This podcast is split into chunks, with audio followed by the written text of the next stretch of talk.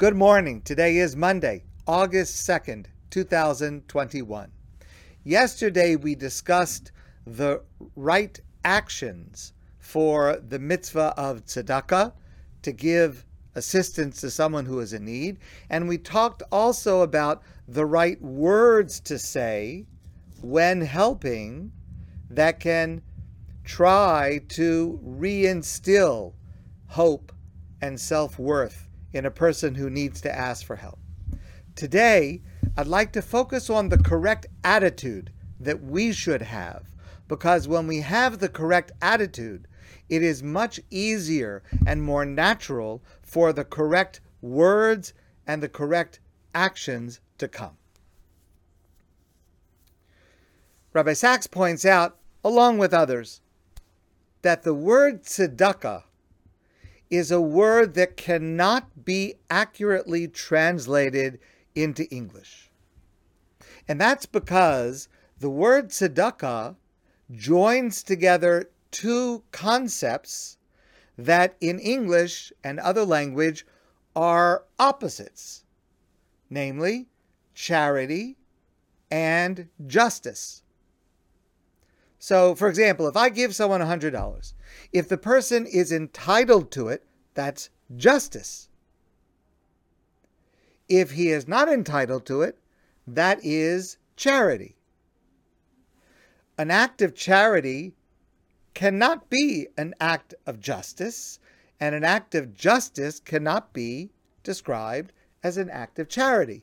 But tzedakah is an unusual term that does not have a precise translation into English because it means both charity and justice. And the word flows from a certain theology of Judaism that is unique to Judaism, which differentiates between possession and ownership. Now, this idea of the differentiation between possession and ownership is actually a deeper theme of our parsha this week, the parsha of Re'eh, and we are going to discuss it later with God's help in different areas. But the main idea is, according to Jewish theology, we discussed this before, everything in the world belongs to God.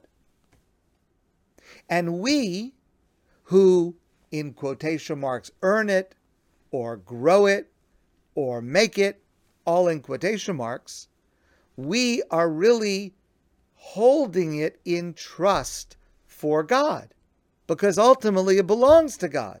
And God sometimes gives us the right to make use of it under certain circumstances. So we may have possession of it, everything in the world, but we never have absolute ownership of it. We're trustees. And therefore, when we share what we have with someone else, we are doing an act of charity, but we are doing it because we're only the trustee it's not ours to hold on to. So it is an act of charity. And at the same time, it is an act of justice because that is what is required of us, acting as trustees for God. And that's how tzedakah means both charity and justice. Rabbi Dr. Twerski and others have a deep insight to this concept that is applied to a technical detail of Jewish law. We've touched on this before. Let's say, for example, in the laws of inheritance, let's say, for example, there's a man, he has three daughters. So, when the man passes away, according to the Torah law, all three of his daughters will inherit equally. Now, the father could decide to alter the amounts and give one more than the other. It's not the right thing. Our sages decry doing such a thing because it will probably lead to jealousy and animosity, and a person should not do this.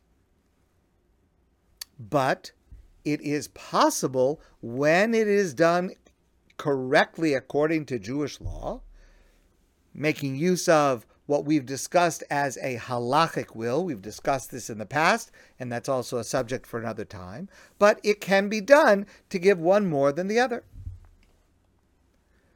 Asks the Talmud the following question What happens, let's just say in our example, there's a father, has three daughters. Let's say the father leaves all of the assets to just one daughter. So the Talmud says, we assume, and by the way, we assume means legally we assume, and that means that we are allowed to impose this in Beit Din, in a legal setting as a matter of law, that the designated daughter, the daughter who's left everything, is only a trustee and must share equally with her sisters. Because it is unthinkable that a parent would favor one child over the rest. And it must be the fact that the father apparently did this by leaving the entire estate to one child, it must be that the father meant to designate that daughter as a trustee to see to it that the other daughters would get their equal share. That's what the Talmud says. And here's the application. Why is it in this world that some of us are rich and some of us are poor?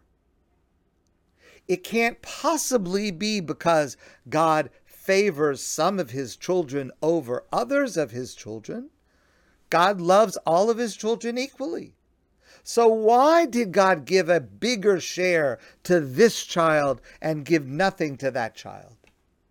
It must be the only possible answer is if you have more than someone else, it must be because God has appointed you as the trustee on behalf of those who have less to see to it that everyone is cared for. And that is why it is called tzedakah. It's not just charity in the sense of generosity or kind heartedness it is the responsibility of trusteeship.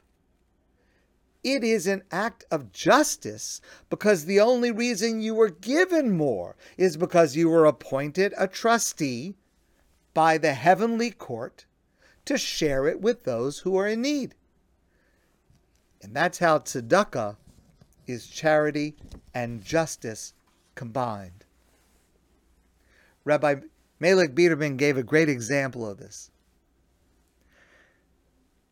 There was a group of men sitting at a table at a wedding. This is before COVID. They're sitting at a table and they're waiting for the dinner, the meal to be served.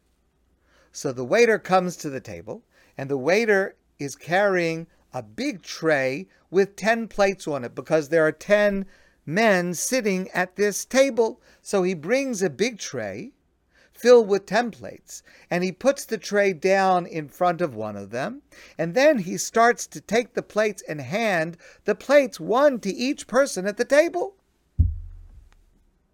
The man in front of whom the tray was placed says to the waiter, waiter, hold on, what are you doing? It's mine. You put it down in front of me. I want all 10 for myself. The waiter says, You don't understand.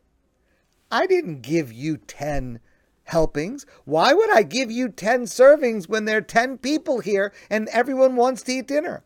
I put the tray down in front of you because I had to put it down somewhere. So I put it down here. And from here, it will be distributed to all 10 people.